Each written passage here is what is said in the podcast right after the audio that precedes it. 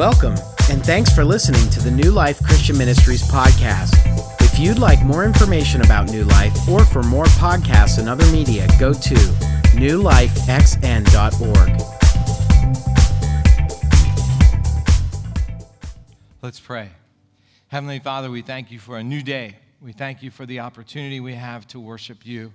And today, as we continue this series, Sit, Walk, Stand, we pray, God, that we will continue to realize that because of Jesus, we can sit with you ultimately in heaven, that we can walk or live in your ways, and that we can stand firm against the devil in our daily lives. God, we pray for your spirit to pour into us right now. Open our hearts that we might receive your message, your word to us, that we can go out in the world and celebrate your glory and show others your life that is truly life. In Jesus' name we pray. Amen. Good morning. I'm glad to be back at New Life. Last week I was in Cooperstown, New York. If you don't know what that is, it's where the Baseball Hall of Fame is. And uh, I had always wanted to go there. My brother Ken and his son Matt asked me to come last weekend. So I did. And we went to see Ken Griffey and Mike Piazza, Ken Griffey Jr uh, be inducted into the Hall of Fame. There are 50,000 people there that weekend. I spent eight hours in the Hall of Fame uh, in the museum going through paraphernalia about baseball. And some of you go, whoa, that would be like poking my eye out with a fork. Um, but rest of you know what it's really like. You know, it was awesome. It was really a cool thing. Uh, but I miss being with you. I'm going to say a little bit more about that at the very end today. Um, but it was, it, I've always wanted to go there, and I never did. In fact, my brother Ken has a little better memory than I do. He's a couple years younger. And he said, Remember how we always wanted to go to the Baseball Hall of Fame, but we couldn't go because my dad only had two weeks off in the summer. He was a coal miner, and he had two weeks of miner's vacation. And uh, those two weeks, we always had our own baseball games. So we, we didn't want to miss our own baseball games to go see, you know, dead people and stuff like that uh, in paraphernalia. But now that we don't have baseball games anymore of our own, we finally got to go. So uh, why do I tell you that? Just because uh, I just want you to know I'm a real person uh, that likes normal stuff, as well as I love Jesus. And uh, here at New Life, our goal, our mission is to uh, share, grow, and live the new life of Jesus Christ with the world, one person at a time. And the main way we do that is by worshiping Him and by going into His Word, which we're going to do right now. We're in the middle of this series. Actually, can you believe it? It's the eighth week already of a summer series, uh, which means summer's almost over because it's only 12 weeks long and uh, it's called Sit, Walk, Stand. Why sit, walk, stand? Well, we've been learning that the Apostle Paul wrote a letter to a church in a place called Ephesus 2,000 years ago, just about. And, uh, and in that letter, he said those three verbs sit, walk, stand are our relationship to God through Jesus Christ. Back in the second week of the series, we read this verse. It's Ephesians 2, verse 6, which says, For he raised us up from the dead along with Christ and seated us with him in the heavenly realms because we are united with Christ Jesus. And uh, so, if you weren't here before, uh, that's where the sit comes from. We're seated in the heavenly realms with Jesus. One day that will be true forever. We'll be with him in heaven forever. But right now, we can still be seated with him or sit with him through the presence of the Holy Spirit in our lives on a daily basis. Now, today, we're going to see, as we did last week, I don't remember, I watched the video of Pastor Jane, who did a great job preaching last week, but verse 1 of chapter 4 uses the verb walk. But also today, we're going to read this verse. It's verse 17 of chapter 4, it says this Now this I say and testify in the Lord that you must no longer walk as the Gentiles do in the futility of their minds. Now, we won't be reading it that way when we actually read verse 417 in uh, the New Living Translation, which is a more modern translation than the one I just read, the English Standard Version. But in the original Greek, the word peripateo actually means walk, but most modern translations translate it as live because we don't really, I mean, if you're as old as me, you might say, How's your walk with the Lord? But typically, we don't say, use that expression. We talk about living in Jesus Christ. So it's, it means the same thing. So sit is in heavenlies with Jesus, walk is live the way of Jesus. And then on the last week, uh, actually the 12th week, uh, we're going to hear about what it means to stand against the devil. And we're going to be talking uh, in, in that time about the armor that God gives us and, uh, and how we can stand up against the devil. So sit, walk, stand. And the cool thing is, 10 years from now, if somebody walks up to you and says, What is the letter of the Ephesians about? You can say, Well, it's about sitting, in, in, in the heavenlies with Jesus because um, when he rose from the dead, he gave us a new life when we trust him as Savior and Lord. It's about walking or living in his ways in the power of the Holy Spirit, and it's about standing firm against the devil. So here we are. We're, you know, just 12 weeks, and you've learned for the rest of your life what Ephesians is all about. It's sort of the cliff notes of the, the letter to the Ephesians sit, walk, stand. So let's get right to the verb for today, which is walk. And as we're going to see, walking in Jesus' way is a total transformation that starts on the inside, but it comes to the outside. And we'll talk a lot about what that means today. So the take-home point, and again, if you're if you're new here, we're so glad you're with us, and we seek to make one point in our messages every week. This week, the take-home point says this. Walking, in quotes, as followers of Jesus means letting the Holy Spirit renew our thoughts, our attitudes, and actions. Now, if you're not familiar with the idea that the God of the Bible is one God, but that he has revealed himself in three persons the Father, God the Father, God the Son, Jesus Christ, and then the Holy Spirit. Today, the Apostle Paul is going to make a big emphasis on the third person of the Trinity, the Holy Spirit, and what the Holy Spirit does in changing us from the inside out so that we can be like Jesus, so that we can walk or live in his way. So let's jump right into Ephesians 4 17 to 32 and see what Paul tells us. If you're following along in the study guide, it's pages 31 and 30, or 30 and 31. Sorry, 30 and 31. If you have a study guide, that's where we are today. So, verse 17, with the Lord's authority, I say this live no longer as the Gentiles do, for they are hopelessly confused. Or as we read it from the ESV, don't walk that way. You know, they're, they're lost in the futility of their minds. And that's a really helpful distinction what Paul says, first of all, you were Gentiles. Now, Gentiles are simply non Jews, so most of us in the room would be Gentiles if we don't have a Jewish heritage. So Paul says, don't, don't live as a Gentile, but he's, he's not just talking about who they are, which is sort of their ethnic background, but what they do, because the Gentiles lived a certain way. They lived in the futility and confusion of their minds. They, they were lost people. The Gentiles were lost. And so, what he's saying is, don't live that way. And it's very important for us to understand who we are, like we're Americans or we're Germans or whatever. You know, people will tell my heritage, I'm a German Irish by, um, you know, background. And as they say, you can always tell a German Irish person, but you can't tell them much, right? Okay, so, so the bottom line is we know probably who we are by background, but what we do doesn't have to be dictated by that background. And that's what Paul is saying here is just because you're Gentiles on the outside doesn't mean you have to be Gentiles on the inside.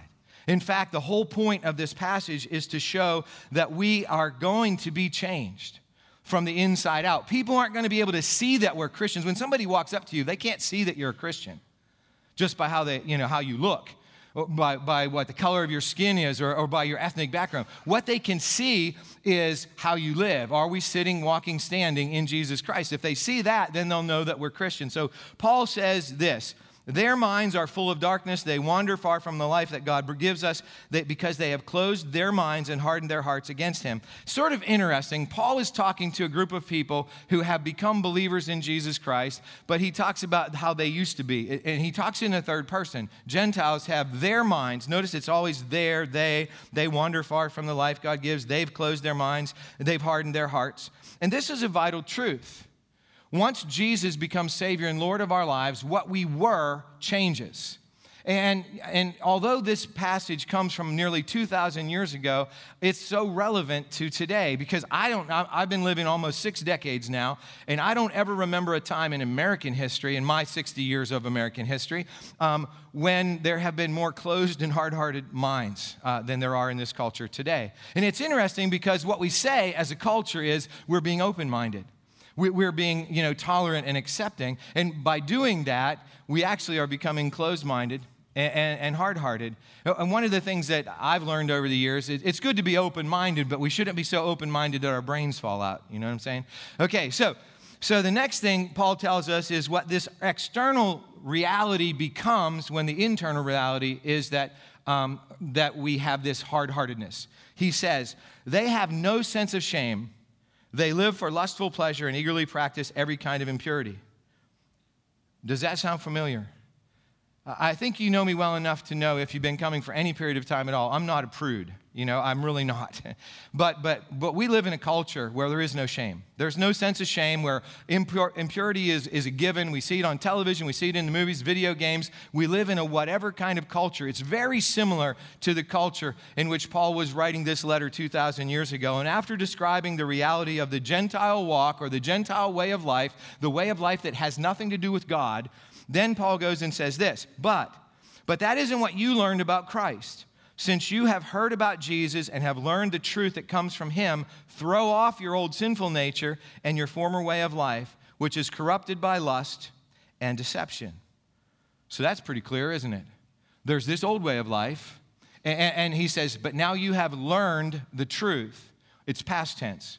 You've learned the truth about Christ. So now that you have learned the truth, it's in your mind, it's in your heart. Now that that's there, you should throw off present tense these behaviors these sinful behaviors that are part of every Gentile's life, that are part of every person's life before Jesus Christ becomes Savior and Lord of our lives. So here's the question Have you learned the truth that comes from Jesus? Have you read the Bible? Have you listened to messages? have you been in a small group? Have, have you had conversations about the truth of Jesus Christ? And if the answer to that question, those questions is yes, then what difference is it making in how you walk? You see, there's a, there's a difference between talking the talk about being a Christian and walking the walk. And what Jesus, or I should say, what Paul is saying is once Jesus Christ comes in and his truth is in your mind and you've learned it, we've learned it, then it ought to show up in a, a change of behavior because Jesus works in our life to transform us from the inside out. Is it that simple? Yes, it's that simple.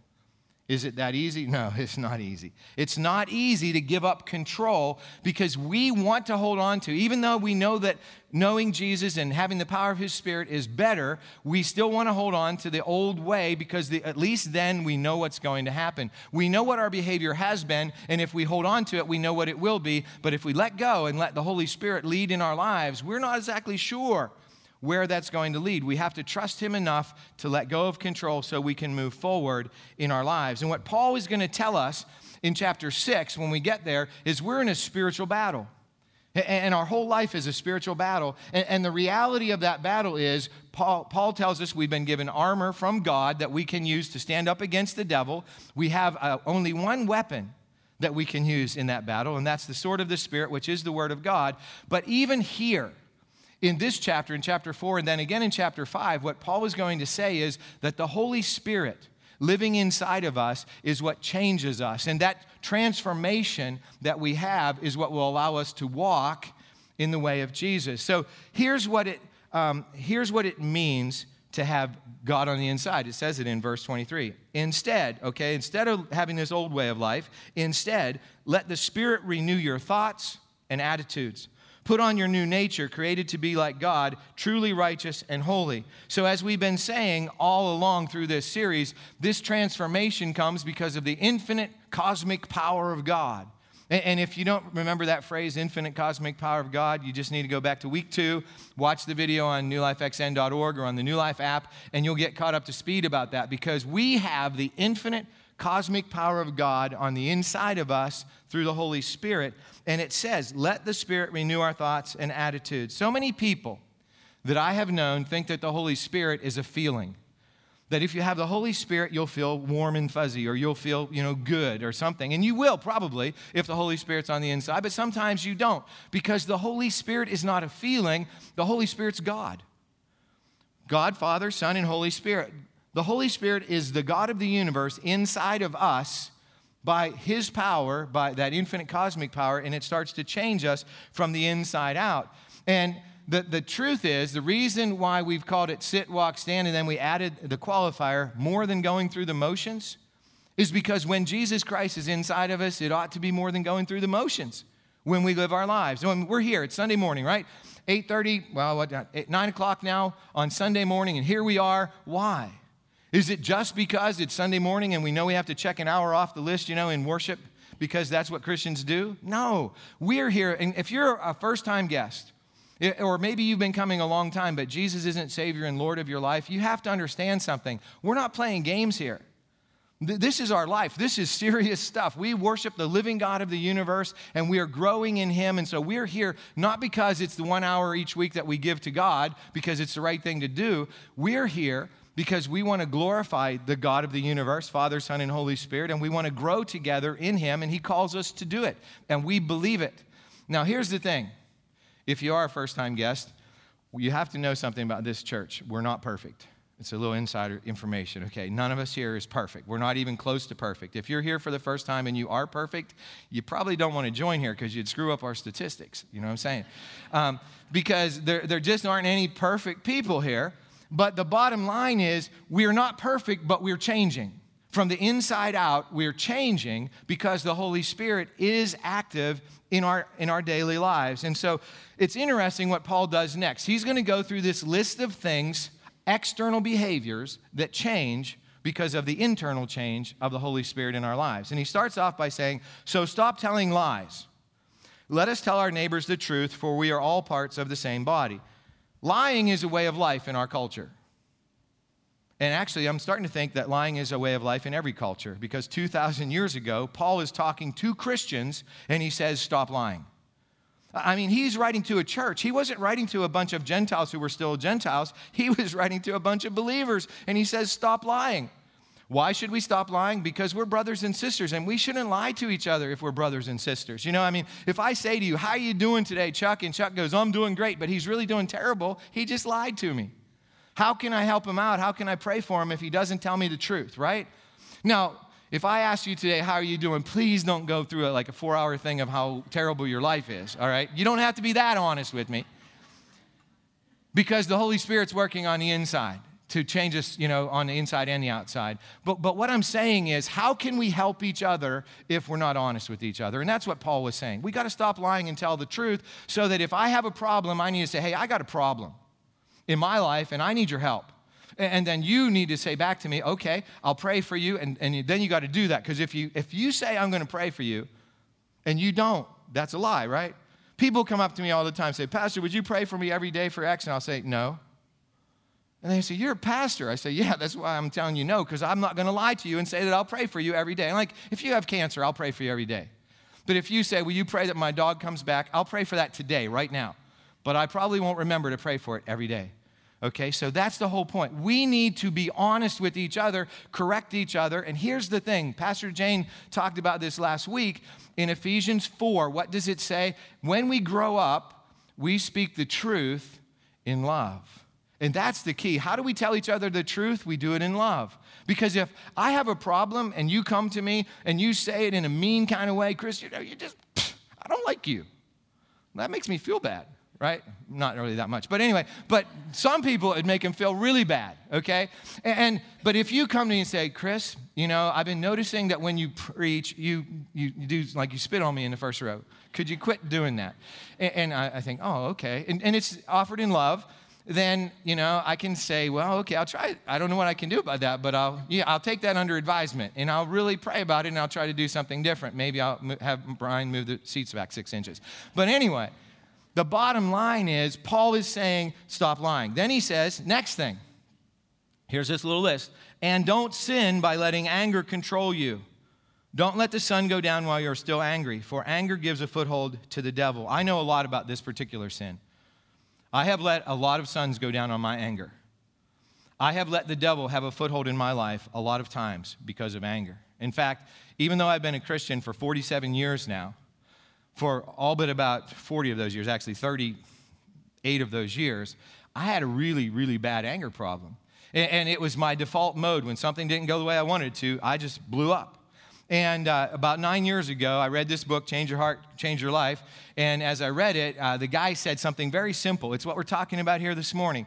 He said, If you want to change, stop just praying about it, stop just reading the Bible about it. Ask the Holy Spirit to overwrite whatever the thing is, in my case, anger, you know, with, with the truth of God and to change you from the inside out. And so I started doing that. And I, I used one verse, and some, most of you know this by now because I've shared this before, but the, the golden rule Matthew 7, verse 12 In all things, do to others what you would have them do to you. This is the law, sums up the law and the prophets. And I would pray that all day, some days. And, and I would, when I got in a situation that usually would be a situation that would cause me to blow up and be angry for the rest of the day, and when the sun went down until the next day, um, I just turned it over to God and asked Him to fill me with the Holy Spirit. And really, over a period of about three months, there was a transformation that came that has been lasting. And again, you know, it's not a perfect situation. You know, the devil's a loser, but he's not a quitter. Um, you know, the devil is a loser. He already lost. When Jesus died on the cross, the devil was defeated, but he hasn't quit yet, and he won't quit until Jesus comes back and puts him in his place forever. So even though the devil is a loser, he's going to still, you know, prod and prod and prod. He's like nibbling it to death like a duck. You know what I'm saying? Like it just, it, he just keeps at it.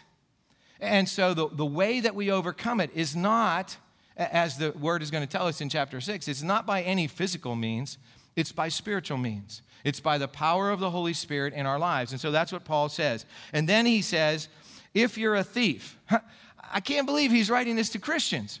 If you're a thief, quit stealing. Instead, use your hands for good hard work and then give generously to others in need. So, Paul is demonstrating that just because Jesus becomes Savior and Lord in our lives doesn't mean that everything about us changes immediately. So, you know, some of us were angry and we're still angry. For me, it was 40 years after I came, became a Christian. For, for some of us, you know, we have this tendency to steal, and, and stealing could be actually taking stuff, or it could be taking ideas, or it could just be not working hard enough. All of these different things could be stealing. And what Paul was saying, and this is what I love about Paul, he usually doesn't just say, quit this, period. Like, you know, how your mother used to say, quit it. And then, like, well, what am I supposed to do if I quit it? Well, Paul tells you, if you quit it, then what you should do is take those same pair of hands that used to steal stuff and now use it to earn, you know, honest wages. And then when you get the honest wages, what you do is you take the honest wages and you give them away to others generously because that's what God does. God takes all the good things that He has and He shares them with all of us. And so as we do that, we become more and more like Jesus. Generosity is a very strong indicator that the Holy Spirit is working in our lives because human beings are not innately generous. We're takers, we're not givers until the Holy Spirit starts leading in our lives. So if you ever want to know if the Holy Spirit's working, a good checkpoint is Am I generous? If I'm not, then I probably need to be praying for the Holy Spirit's work to be even more in my life. Now, Paul then turns from how we use our hands to how we use our mouths. He says this Don't use foul or abusive language. Let everything you say be good and helpful so that your words will be an encouragement to those who hear them. This is another tough one for me over the years. God blessed me with an extensive vocabulary, and that's in good words and all of the bad ones. So, I mean, if it's so funny, I'm a preacher, right? And people will say a bad word, and they're like, "Oh, I'm so sorry." It's like, "Oh, I never heard that one before."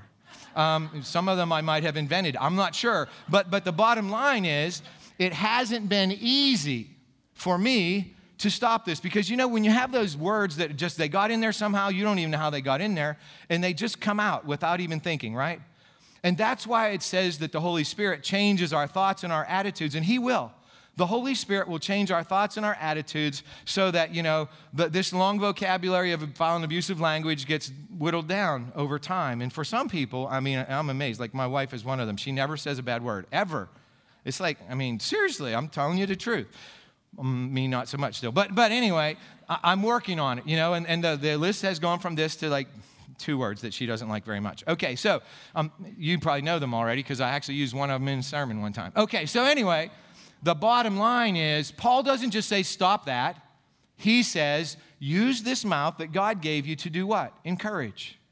To encourage other people. So that doesn't mean we're never supposed to correct each other, but it means even when we're correcting each other, we do it in a way that brings um, a sense of, of uh, I can do this instead of a sense of defeat.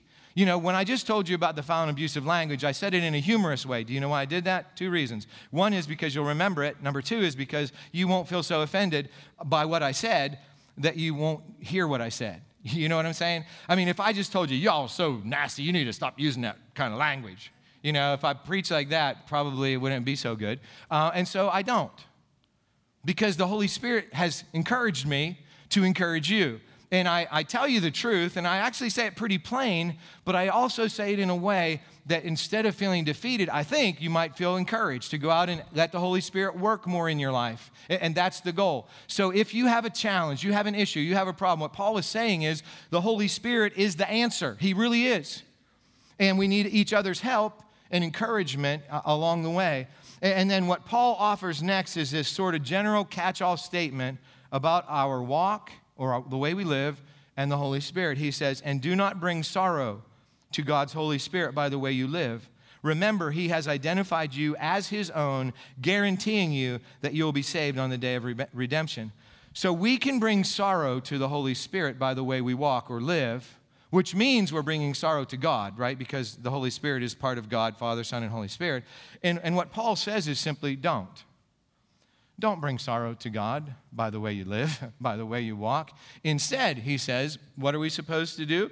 We're supposed to understand we've been identified, we've been sort of marked, not sort of, we have been marked by God with the Holy Spirit. He's in us, which is the proof that on the day of redemption, the day Jesus comes back, we're going to be with him forever. And so, what we need to make sure we do is as soon as we start walking, uh, if we're walking this way and this is away from God, what we need to do is repent. We need to turn around and we need to walk back to him. We need to let the Holy Spirit come back in and lead and, and, and guide our lives. And next week, we're going to get into chapter 5. And in, in chapter 5, there's a very powerful verse, verse 18 where it says this Don't get drunk with wine, which leads to debauchery or it will ruin your life, but be filled with the Holy Spirit. And that be filled with the Holy Spirit is an ongoing thing. Every moment, every day, we need to ask God to continue to fill us with the Holy Spirit.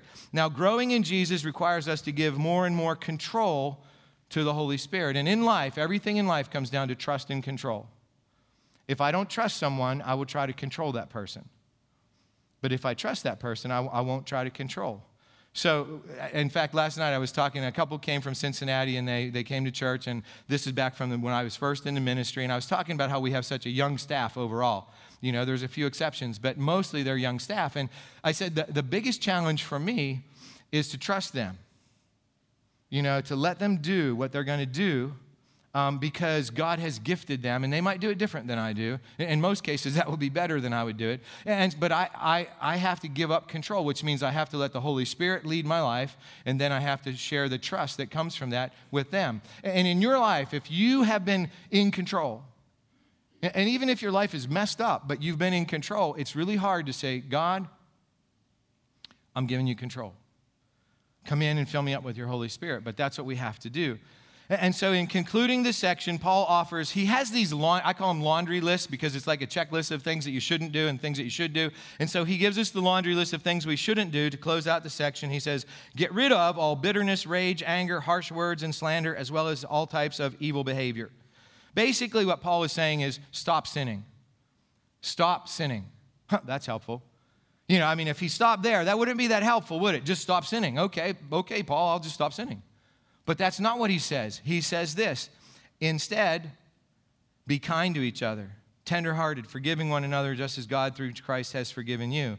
So, what Paul says is if you're prone to bitterness, rage, anger, harsh words, slander, all of these evil behaviors, then what you need to do, he's really saying this implicitly, is let the Holy Spirit control you so that you will be tenderhearted and kind and forgiving of each other.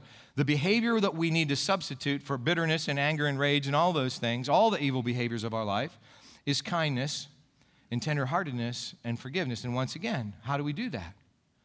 We have to let the Holy Spirit lead in our lives. And the fruit of the Spirit, which is in the book of Galatians, a little longer list, is love, joy, peace, patience, kindness, goodness, faithfulness, gentleness, and self control. And when the Holy Spirit is leading, those things start to come out of us the external behavior of our life becomes those nine qualities rather than these sinful qualities. Now, here's the question Have you noticed in the last week, the last month, the last year, that you have less of those evil qualities the lying, you know, the anger, the bitterness, the rage, all of those things, and more of those traits from the Spirit the kindness, the tenderheartedness, the forgiveness? If the answer is no, you, you haven't seen any change then I, I believe that the Apostle Paul would say, well, that's because of one of two things. Number one, you haven't yet trusted Jesus Christ as Savior and Lord in your life. In other words, you haven't given up control. You haven't really let the Holy Spirit in because you haven't really let Jesus be Lord, which is actually owner or master in your life. That's the possibility number one. The second possibility is you have trusted Jesus as your Savior and Lord, but you're still holding on to control and you're not letting the Holy Spirit, you're not opening up. And, and when I say opening up, notice how I have my hands like this. Um, this is just a very quick statement, and I haven't said it at the other service, but I'll probably say it at the rest of the services. When, when I sing, sometimes you'll see me with my hands up, and sometimes I don't. When I put my hands up, like, what is this? This is like a funnel, right? And I'm open myself to receive the Holy Spirit. And sometimes I do that. I'm not even really singing, I'm praying.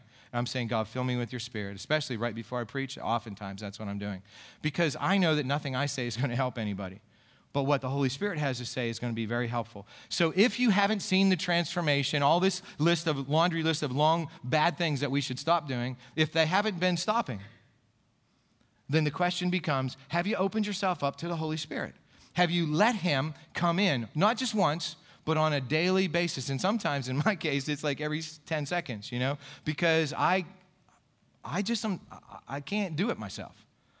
And the truth is, none of us can. We have to give our lives to Jesus, lives to Jesus, and then we have to give control of our lives to the Holy Spirit so He can transform us from the inside out. And, and so today's commitment is simple it says, I will walk in Jesus' ways this week.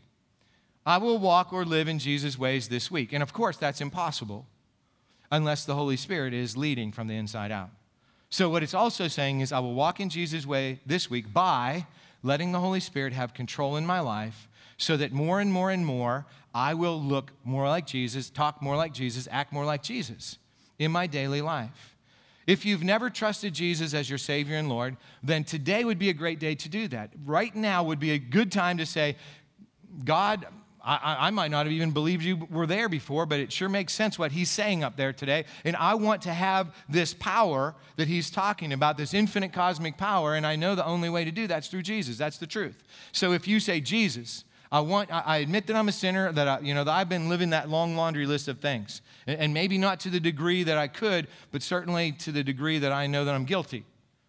And I need forgiveness. And so today I'm asking for it. And I'm asking for Jesus to come in, take over, be Savior and Lord in my life. Savior just means save us from sin and death, right? And Lord means owner. And I would add, and fill me up with your Holy Spirit. Might as well get started right now with that. Now, what about the rest of us? Those of us who have trusted Jesus as our Savior and Lord, you know, I would say it's a good thing on a regular basis for us just to ask ourselves is that list, that laundry list of things, you know, that Paul qualifies as evil behavior, is, is it getting shorter? Not as a checklist kind of a thing, but, but as, a, as a way of life kind of a thing. Is, is my life different? And, and actually, if you really have a little bit of courage, ask somebody close to you. You know, say, hey, mom, hey, brother, hey, says, hey, dad, hey, husband, wife, do you notice any difference in me? Because, and, and then, you know, hopefully they're Christian and they'll speak the truth in love to you. But if they do, say, well, no, I don't see any difference. Then that's the time to, to say, okay, I, I, I, I need to pray and I need to ask Jesus to fill me up more. And, and, and even if they say yes, that's the time to say, Thank you, Jesus. Fill me up more. Because we all are, like I said, none of us are perfect here. And we're all on that journey of walking more and more like Jesus. So let's pray right now and ask Him either A, to come in for the first time, or B, to come in and fill us up anew. Let's pray. Almighty God, our Heavenly Father, we thank you so much for who you are. We thank you for the truth that we just read, that you came so that our lives can be radically transformed. God, I pray that that transformation which starts on the inside will be evident on the outside. For any in the room who haven't yet trusted Jesus as Savior and Lord, I pray that in this moment, right now, they will. And for all of us, God, who have made that commitment, I pray for you to pour your Spirit into us new and fresh. God, I pray that whatever weakness it is that we have, whatever, whatever sin it is that, that causes us the most difficulty, that you would address it head on, that we would give up the control and let you lead us so that we can walk the way that you call us to walk in goodness, in love, in truth, in joy, in peace. God, we ask these things in the powerful name of your Son, Jesus Christ, our risen Lord. Amen.